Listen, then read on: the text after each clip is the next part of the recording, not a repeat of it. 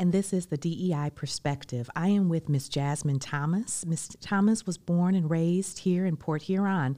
She graduated in 2010 from Port Huron High School. She went on to earn her bachelor's degree in social relations and policy from Michigan State University in 2014 and graduated with honors with her master's degree in public administration from Oakland University in 2017.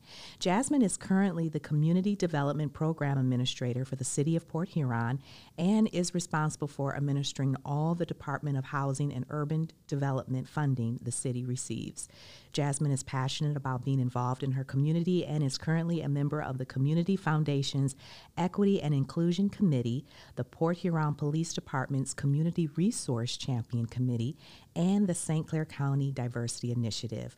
In her spare time, Jazmyn enjoys traveling. Hi, Jazmyn. Hi. It's great to have you today. I'm happy to be here.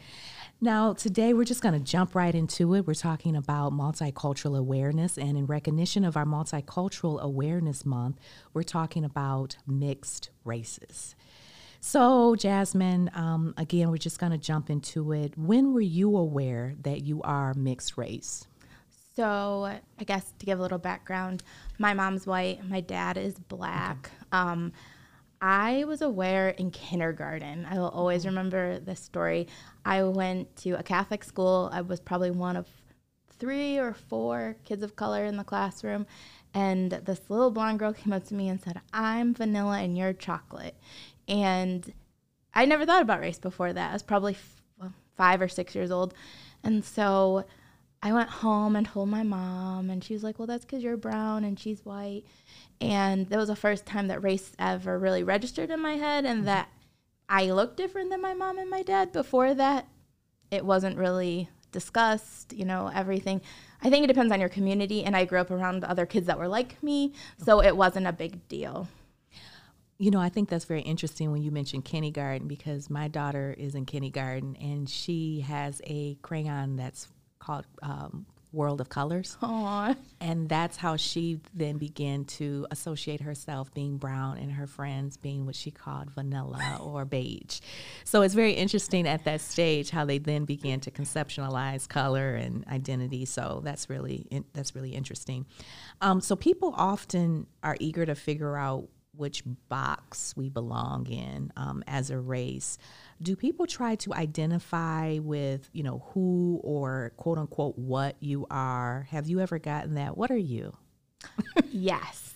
Um, in the most random places mostly my I guess it's because of my hair. It seems to be the questions I get the most, whether it will be people stopping me and saying, Oh, do you have Native American in you? I had a guy stop me in the Burger King parking lot and asked me what I was because of my hair. And, I, and he thought I was Native American or had Native American in me. And I said, No, I don't. Um, a girl, a cashier at Walmart, this was recently, like within the last couple years said, You're so beautiful. What are you? And you know, it kind of like takes you aback because I'm just trying to buy something and go home. And so I answered her question, and she goes, Well, it's because of your hair. And I was like, Okay. So I understand people. They're curious, inquisitive. Um, and I'm always been pretty open about who I am. Being mixed race is important to me. I don't like that society tries to put you in one box. I think for me, it's really important to embrace both.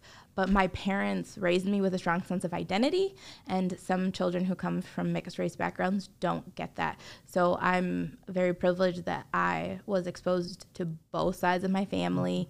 Um, I always have been, always will be. And if I ever have kids, I'd want to instill that in them as well. Yeah, that's very interesting. Um, we had a discussion not too long ago in regards to the privilege and what does that really mean? And sometimes people correlate privilege as, you know, I was a labor worker, I had disadvantages too, but really the identity of privilege is the color of one's skin. And so even of people of color, we say there's the colorism, the mm-hmm. privilege piece of it too, where the lighter your skin, there's there has been, you know, stigmatism that goes along with that, with the colorism of, you know, if your skin is lighter, you have more privilege. So, do you feel that you have an advantage being of a mixed race?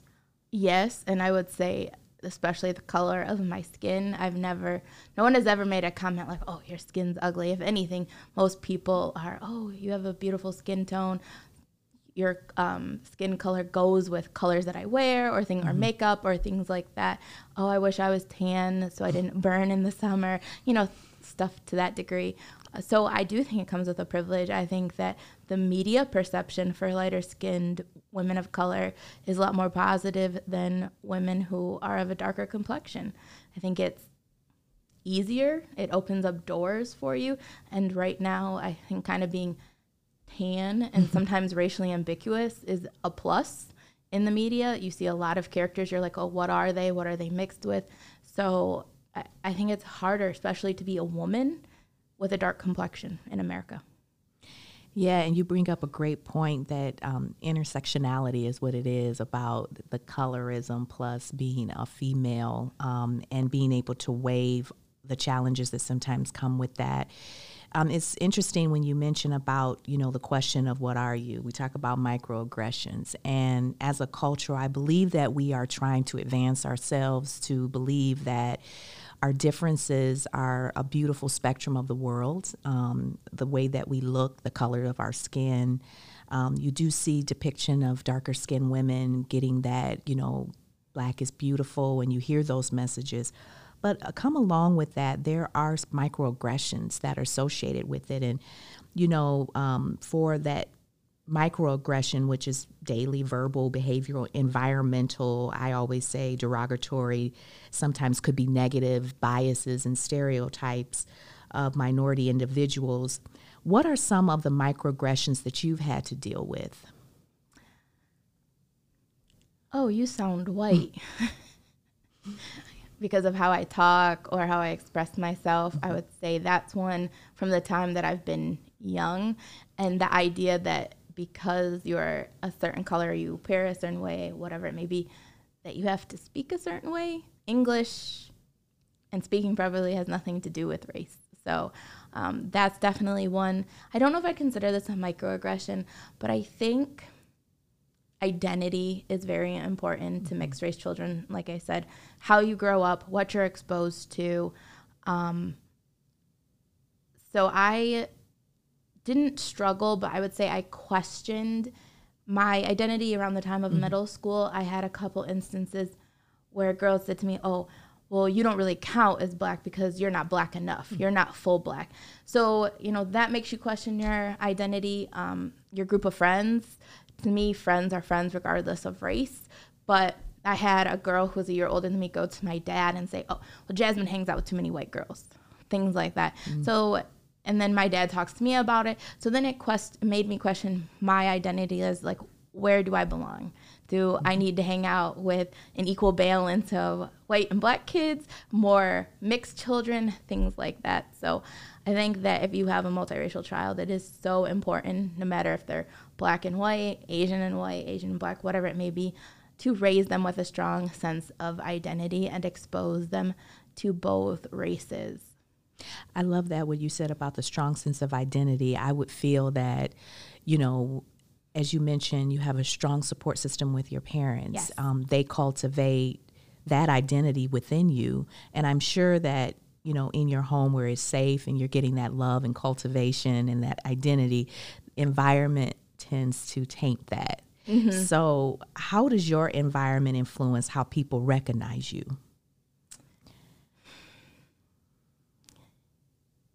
I feel more comfortable in environments where I know people, I'm around people that look like me. Mm-hmm. I still feel sometimes I want to say uneasy, but there is a feeling of where do I belong when I walk into a room where I'm the only woman of color? I've been in committees or community organization boards where I am the only woman of color. I'm the only woman, period. The only person of color you know and so things like that i think you become more cognizant of your environment in those situations and when topics come up that are racially motivated or things like that mm-hmm. you kind of get defensive mm-hmm. and you feel that you are have to represent because you're the only person there who looks like you yeah and i think that when you mention about the color of one's skin obviously the color of your skin then kind of pushes you towards more of that identity piece, Mm-hmm. um, which can be very challenging when you obviously embrace your identity from both your parents. But then, because of the environment you're in, sometimes you feel you have to represent one race more than the other. Yeah, and I'm going to say I appear outward obviously as a black woman, and that's how I identify. I identify different ways, just you know, depending. But in the cases where I need to represent that, then I'm going to represent that because it's important to have representation. And I'm very big on for kids to have role models that look like them, to know that someone who looks like me can have a position or uh, yeah, be in a position of power or be a supervisor or things like that. I don't think I had a ton of that growing up. I wouldn't say there was a lot of women that I looked up to who were women of color, whether it be in the media or, or whatever else. So I think that's important for girls, um, which is another reason why I want to be involved in the community so people can see, oh, she looks like me. She's on different committees, you know, and she's involved in the community. And yeah, and that's so important. Um, there was a mentioning of uh, President Barack Obama, actually. Um, he was, you know, uh, announced or labeled as the first black president. And you rarely heard of them referring to him as the mixed race president. Um, have you ever experienced or been put in a position when you felt that you had, and you mentioned this a little bit just now about um, being put into a position where you have to choose one racial identity over another? Um, but again, I, how society acknowledges you, I do really feel that it's from the outward appearance. Mm-hmm. And as a culture, we have to understand each other's different layers and be able to embrace that background even more. Have you ever felt that you had to hide a part of you because of what society brings? No, I've never felt that I'm going to hide this side of me today mm-hmm. or, you know, this side of me tomorrow. I think that I've always been pretty open mm-hmm. about being multiracial. I post a lot about on social hmm. media Okay. because things in the media will, you know, I'm like, oh, that's not fair. Or, oh, I don't agree with that. Um, you know, the U.S. Census didn't even have an option for multiracial until was it 2000 or 2010, mm-hmm. which threw me. So the Barack Obama th- thing very much interests me. I read his book, his upbringing. You know, he was raised by his white mm-hmm. mom and her white parents. Um, and so his identity formation interested me a lot when I was in high school. But I also think it's generational. I think that in the generation he grew up in, there probably wasn't a ton of options for Yeah. identifying that way.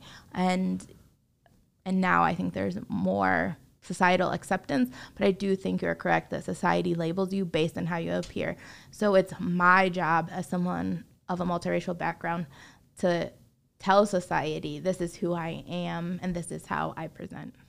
Yeah, and I think it's very important. I think I've even noticed recently in like I listen to a lot of NPR news. I'm a nerd, but um, I just find it so interesting what's happening in the world. And they actually brought up the topic about multiracial awareness and there was a young lady that wanted to share her story about um, just the challenges of really trying to acknowledge both sides of her mm-hmm. race, but also wanting to feel equal in part in both race. And that's the challenge where we don't talk enough about that you have individuals who identify that are gene- genetically multiracial mm-hmm. and still feel that within both race they experience racism. Yeah. And I just think that that is a huge conversation that we don't have enough, that we have individuals that represent and that share the burden of carrying that, and that we say we must embrace each every one, but we don't talk about the reality that multiracial individuals carry the burden that we see from both sides. Yeah. Even when we talk about the white race and carrying that burden of saying, no, we're not racist. We want to be for, you know, people of color. And then the black people saying, you know, we're tired of racism, that you have individuals that actually carry that burden genetically. I mean, it's, it's very interesting. I don't think we have enough of that conversation. Um, in regards to your professional life, um, how do you feel the racial identity impacts you professionally? I have never had a professional experience, a negative professional experience, because of my race. I think I've been pretty, there's a privilege, pretty privileged that I haven't experienced that. Um, but I also think it's because of what I've been involved in, I've always been pretty community minded. I was involved in different programs when I was younger. So, like when I started off at the city in 2012, um, the Talented 10th program through Sons mm-hmm.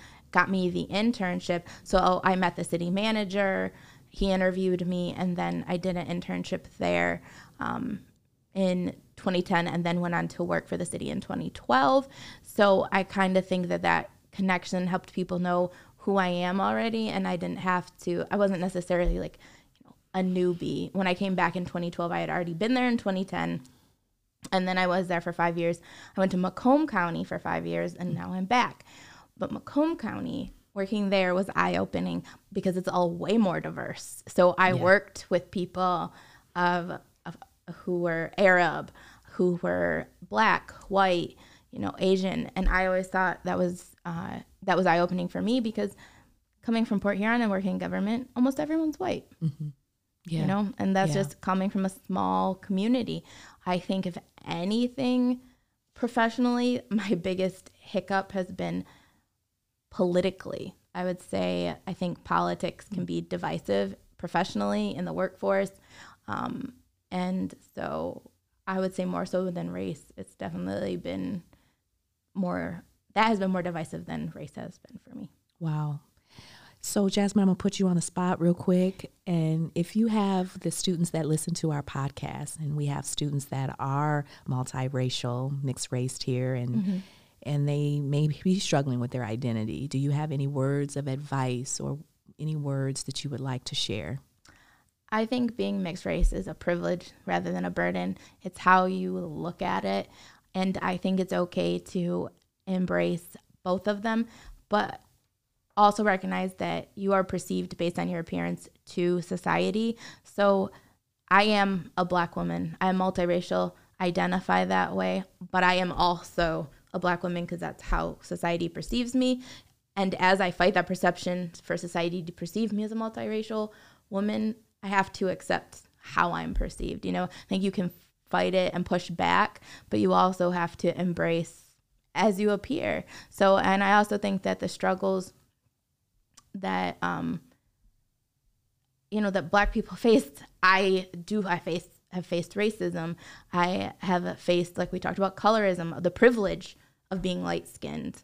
Totally gotten to benefit from that compared to darker women. So I think you can be all of it, and it's your identity. So you shape it how you want. You're right. Well, thank you, Jazmyn. It has been a pleasure having you here today, and thank you for talking about this and diving into your per- your personal history. It's been really great to have you. Thank you for having me. I've enjoyed it. And this has been the DEI Perspective.